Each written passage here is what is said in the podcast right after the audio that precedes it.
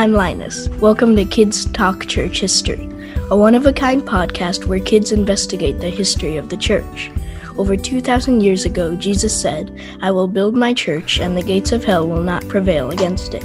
As he kept his promise, come with us on a trip through history to find the answer, here on Kids Talk Church History. Have you ever heard anyone say when they're discouraged about the world around them that we're back in the dark ages?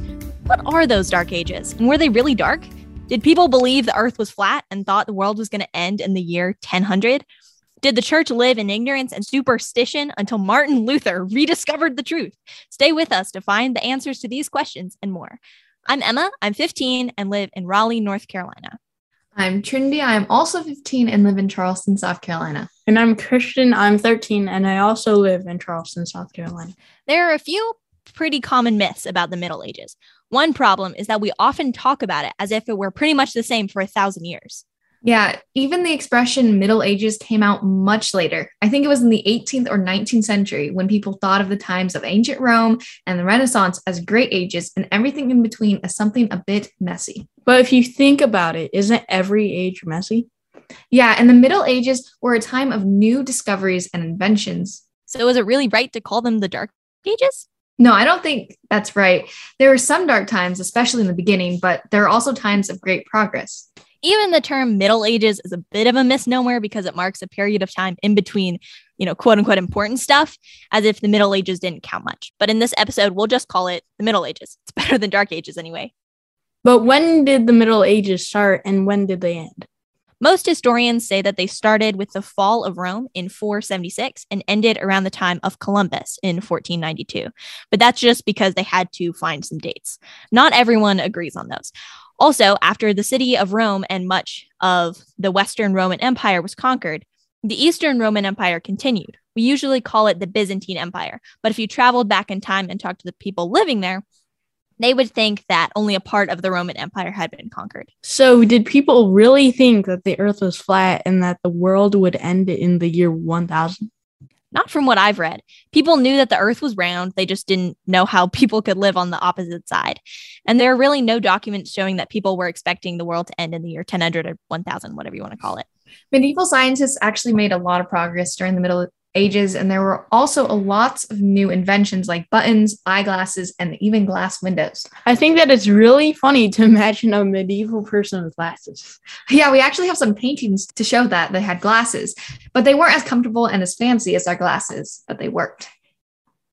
And sometimes we have the idea that the church was all a big, confusing mess during the Middle Ages. The early church was still okay because it was close to the time of the apostles. And then it was just a chaotic mess until Martin Luther came to clean things up. Yeah, I read that somewhere in a few books that I was reading, but what was it really like instead? Well, that is what we're going to ask our expert because he knows a lot more about it than we do. But I just know that this is quite an exaggeration. Yeah, I actually know very little about the Middle Ages. What about you, Christian? Same. You know, I know a little bit about them, major events, but not as much as I would like. I've heard about, you know, famous people like Thomas Aquinas, popes, crusades, um, people that I know the stories of, but not the name, monks, basically it until the Reformation. Yeah, Charlemagne, Thomas Aquinas, Marco Polo, and Joan of Arc are the major names that come to my mind. And Anselm. Simonetta Carr also has written about Anselm. So clearly, we have a lot to learn. So this time, we'll cut our discussion short and leave more time for questions with our guest, Dr. Carl Trueman, professor of biblical and religious studies at Grove City College. Dr. Trueman has been our guest before for our episode on Athanasius, Arius, and the Council of Nicaea. Dr. Trueman, thank you so much for joining us again. We have a lot of questions for you today. It's great to be back. Thanks for having me on, Emma. So many Protestants avoid studying the medieval church because they think it was then that many unbiblical doctrines started. But you've always encouraged people to study it anyhow. Why is that? I think one of the mistakes Protestants make is, is to think that the Reformation really rediscovered all Christian truth. In fact, what happens at the Reformation is the, the reformers correct certain errors that had been taught that had developed during the Middle Ages. But the number of those errors and the range of those errors is really fairly small. Very important, but actually fairly small. And an awful lot of what was taught in the in the Middle Ages uh, continues on into the Reformation. Most obviously would be the doctrine of the Trinity, uh, the doctrine of the Incarnation, what we might call the doctrine of God in general. That's not really something that the reformers uh, are dealing with. It's not something they're reforming. It's something that, by and large, they're they're very comfortable assuming from the Middle Ages because they see that the medieval uh, theologians had, had typically got that kind of stuff correct. Right. I guess it's really important that the church in the Middle Ages is still the church, even if there are some errors. So I heard you say in another interview that students in the Middle Ages studied the Bible much more than our seminarian students do now. Can you give an example? Yeah, I think I, in that lecture I was talking about what one would have to do in order to, to be the equivalent of a seminary professor in the Middle Ages. Uh, as part of your training, as part of the, the, the curriculum that you had to go through, you would be expected to, to lecture on uh, many books of the Bible. Uh, now, again, there are certain differences between the Middle Ages and the Reformation. You would be lecturing, of course, on the Latin translation of the Bible. You'd be lecturing on the Vulgate. You would not be lecturing uh, from the Greek and the Hebrew texts, which is what Martin Luther and John Calvin and company would do. Uh, but you'd still be expected to, to be teaching on significant, great big chunks of the Bible. And typically today, if a student does an MDiv and, and then goes on to do a PhD, we, we operate with, with much more specialist kind of knowledge. Uh, the MDiv is, in some ways, a very broad survey relative to, to the Bible. And then when you move to PhD, uh, if you were doing a systematic theology PhD, you may not have to engage with the Bible very much at all. If you're doing a PhD in biblical studies, probably you'll choose a single book or a single theme or something pretty narrow. So, medieval education is training men to, to, to, to be those who taught theology in universities really required a much broader range of academic skills than would be typically the case today, included in which would be a more extensive uh, training in expanding. what about the majority of people? Did the, the church try to keep them from reading the Bible? Uh, again, that's an interesting question, and we have to sort of reframe it a little because, of course, you're dealing with a period of time where people generally couldn't read. You're probably talking less than 5% of the European population were able to, to read. Uh, and secondly, at a time where books were not readily available. So it's not, I mean, I'm looking uh, on the screen, I can see behind you, there's a bookshelf. It's full of books and papers. You would not have seen that in a typical home in the Middle Ages because it's only with the advent of the printing press that book production becomes easy and books become cheaper and more accessible. So there's a sense in which you, you can't discourage people from reading the Bible when people can't get hold of the Bible and read it for themselves. Of course, where most people would get exposure to the teaching of the Bible would be in the church, in the in the worship service. And that would remain the same in the early Reformation, of course, as well, where most people still couldn't read. At that point, I think we'd have to say, actually, church commitment in the Middle Ages was not as strong as it should have been most people would not have been regularly in church. And even if they had been, the liturgy they would have heard and the Bible reading they would have heard, the Bible read, would have been in Latin. So they would not actually, many of them have been exposed to the teaching of the Bible in a form with which they were able to, uh, in which they would be able to understand it. So there is a sense in which, yes, the, the high flying medieval academics probably knew more about the Bible generally than your typical seminary professor would say by the standards of their day.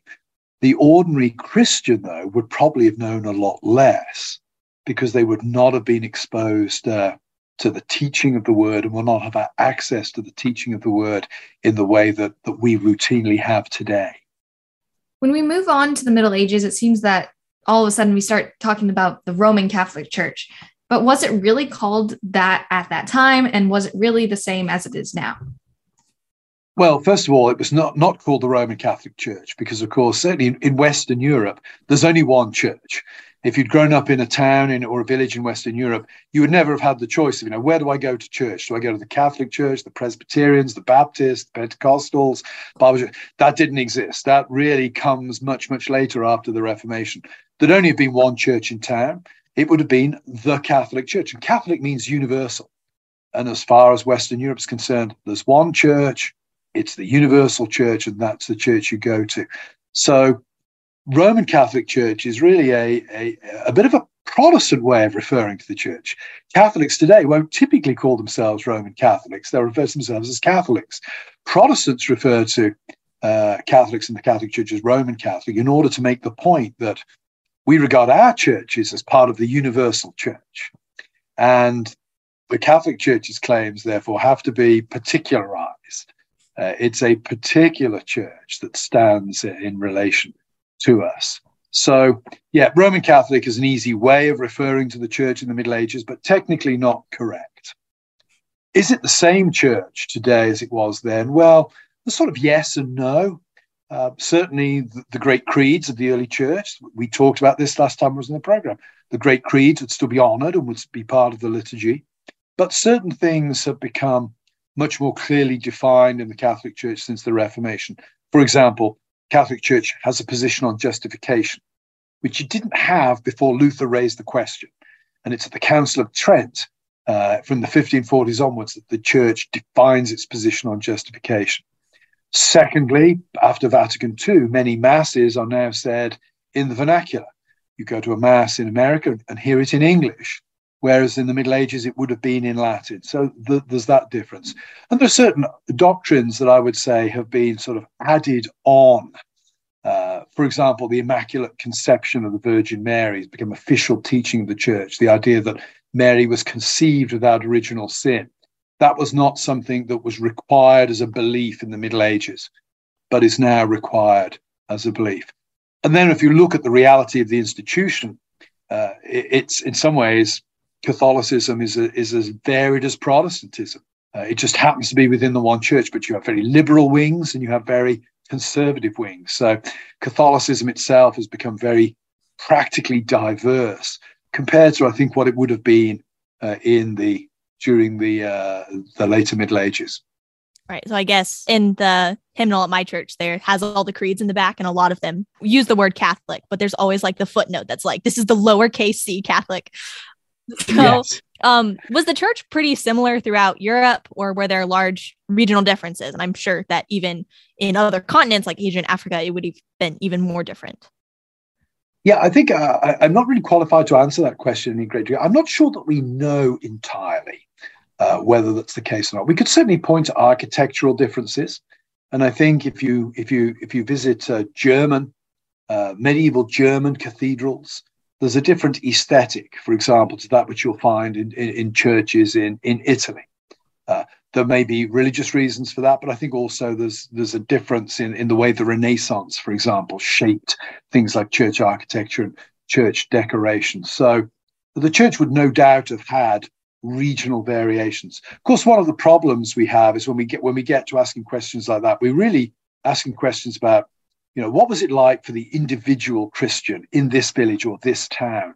And typically we, we don't know that because many of them couldn't read or write, so they never wrote it, anything down. And if they could read and write, they typically didn't spend their time writing about how they felt about church. Mm. They would have used their skills for other things. It's a very difficult question to answer. And I think there'd be some variation. But ultimately, there'd be an institutional coherence because all the dioceses ultimately looked to Rome for their authority. So, what you said about the architecture sort of relates to my next question. So, I love architecture and especially medieval architecture is just some of the most beautiful architecture. But why why don't we build churches like that? What about the medieval architecture? Like what does that tell us about the church at the time and why don't we build churches like that? Well, it's a great question that could be answered in a number of ways. I mean, one, it, took a long time. Uh, you, you know, Cologne Cathedral, they start building it in 1248, I think, and they complete building it, I think, around about 1880. You know, that's six, that's well over 600 years to build a cathedral. Now, it was delayed a bit because of the Reformation. So we could take 200 years out of that, but that's still a very long time. We live in a very instantaneous throwaway kind of age. Uh, we don't build things to last. Uh, we, you know, if I were to say to you, Emma, hey, if you could give me some of your allowance and I'm going to invest it in a building project that's going to take 600 years to complete, you're not going to give me your money. You're not going to invest in that. Because we live in an age where we like things happen quickly. We like to see the results. of our labor. And I, I think that goes to something I find actually quite attractive about the Middle Ages compared to us. And it's this that the people who built, say, Cologne Cathedral, uh, they knew that the world wasn't about them. It was worth on day one starting to build something that those builders knew they would never live to see completed. They would never worship in this church, but they still thought it was worth doing because they had a much bigger vision of their responsibility to future generations. And I think a much bigger vision of God. Their God was a great God and therefore warranted magnificent feats of imagination, magnificent exertions of creativity and strength that would last for centuries. So I think on that level, that speaks very well of the Middle Ages. And then when you get to the architectural design, that is a desire there to show this building is different. This building is special. It's not like a mud hut. It's not even like a castle. It's specifically designed to, in some sense, acknowledge the greatness and the transcendence of God. The great spires point to the heavens. It's, you know, Cologne Cathedral is massive. It's there. It's impressive. And I think it connects to uh, an understanding of what the Christian faith is. Uh, the building is not there uh, for a concert. It, it's there to reflect something of what the people think about God. And it's a special building. When you go in, I, I have the privilege of teaching at Grove City College. The chapel at Grove was built along, it was built in the 1920s, but it's designed along lines of a, a Reformation Anglican cathedral. And when you walk into the building with the great vaulted ceilings and the stained glass windows uh, and the beautiful uh, decor, you know you're entering a special place.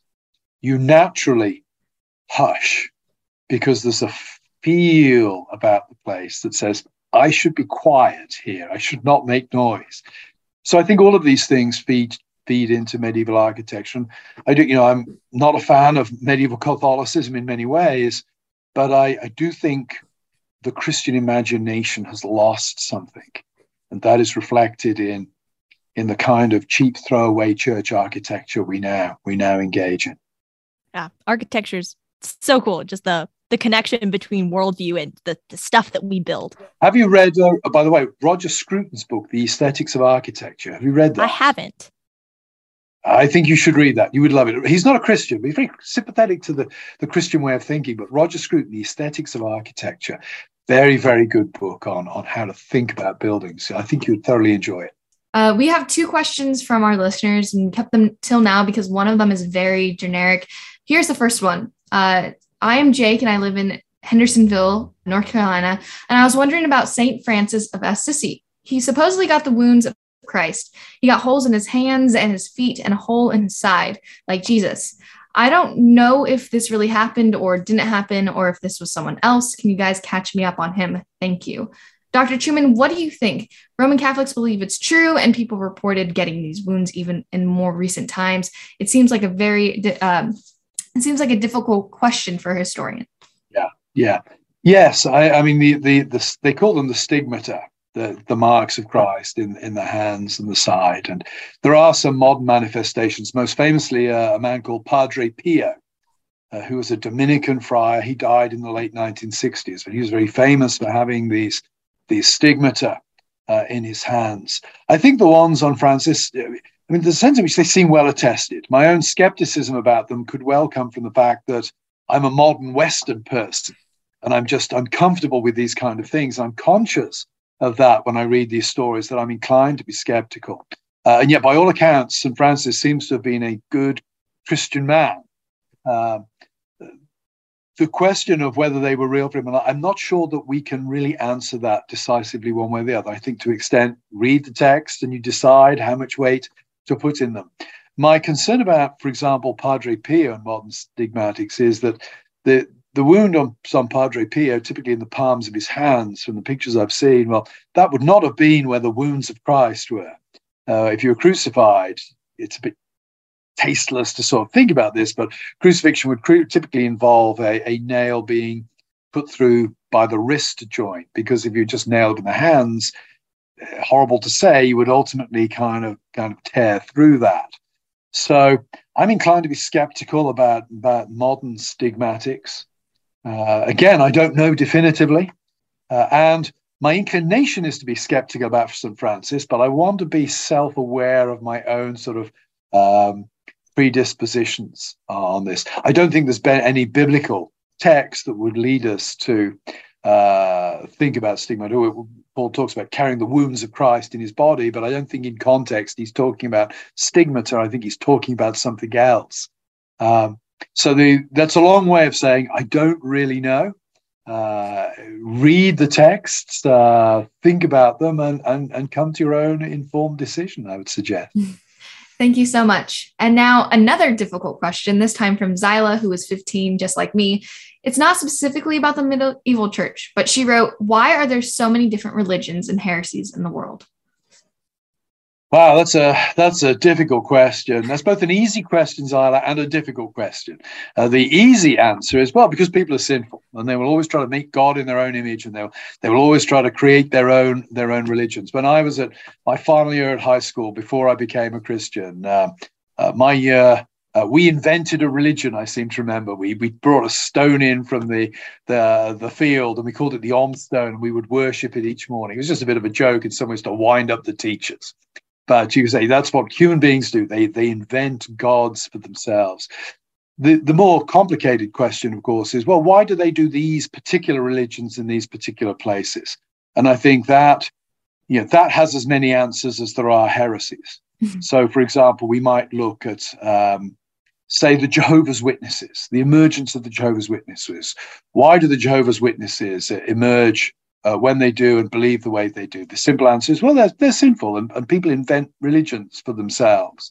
The more complicated answer would connect to, well, it was a particular period in time when end time prophecies were, were gripping the imagination, when people thought the world was coming to a catastrophic end. And, and this meant that as people invented religions for themselves, they were inclined to tilt towards answering the kind of questions that were uh, uh, fermenting in society at that particular point. So when you come, you know, the, the simple answer gives you the universal answer. The more interesting answer really would have to relate to individual heresies. We could go back to the early church and say, you know, in the early church, there seemed to be some people who denied the humanity of Christ. Why did they deny the humanity of Christ? Well, on one level, uh, one could say because they they wanted to emphasize his divinity. That's actually a good thing. The problem there is that it's so emphasizing his divinity over against those who might have denied it, they miss a fundamental aspect of the truth. So there again, you have a heresy that one can explain explain the content of that heresy related related to the specific moment in time at which it occurred. Well, thank you so much for answering all our questions. But before you go, we'll end with two easy questions. What do you like to do in your free time? And if you can meet one person from the medieval church, who would you like to meet? well, in my free time, uh, I like to cycle. Got a road bike. I live in a beautiful part of the country, so I like to do a lot of road biking. I'm trying to learn the bluegrass banjo, but uh, uh, that's fallen by the wayside due to general busyness for the last few months. But over the summer, I hope to get back to my banjo uh, uh, and learning how to play it. And the character I'd like to meet from the Middle Ages. Wow, that's a uh, that's an interesting interesting one. I think uh, theologically Thomas Aquinas, uh, because there's a story told about Thomas Aquinas that he would write four or five books at the same time, and he would sit in a room and he'd have his different assistants, and he would dictate a line from one book to one assistant, and while that assistant was writing it down, he would dictate a line from another book to the next assistant. And that would seem to indicate to me he had a very interesting mind. If he's able to hold five books in his head at the same time and know which sentence he's got to dictate to which person, I think he'd be a very, very interesting person to meet and to talk to. So probably Thomas Aquinas. Dr. Trueman, we are so thankful that you decided to spend this time with us and share your knowledge. It is always I had a, lovely time. Thank yeah, it's always much. a pleasure to learn from you. But we'll say goodbye for now. Before we go, we just want to remind our listeners if you have a question or comment, you can email it to questions at Kids Talk Church History and enter to win a copy of Simonetta Carr's most recent book, Church History, which was named Best Children's Nonfiction by World Magazine. And on our website, you will also find past episodes, special offers, news, recommended readings, and more. And don't forget to tell your friends where they can find us. In partnership with the Alliance of Confessing Evangelicals and on behalf of my co hosts, Trinity and Christian, I'm Emma. Thank you for listening to Kids Talk Church History.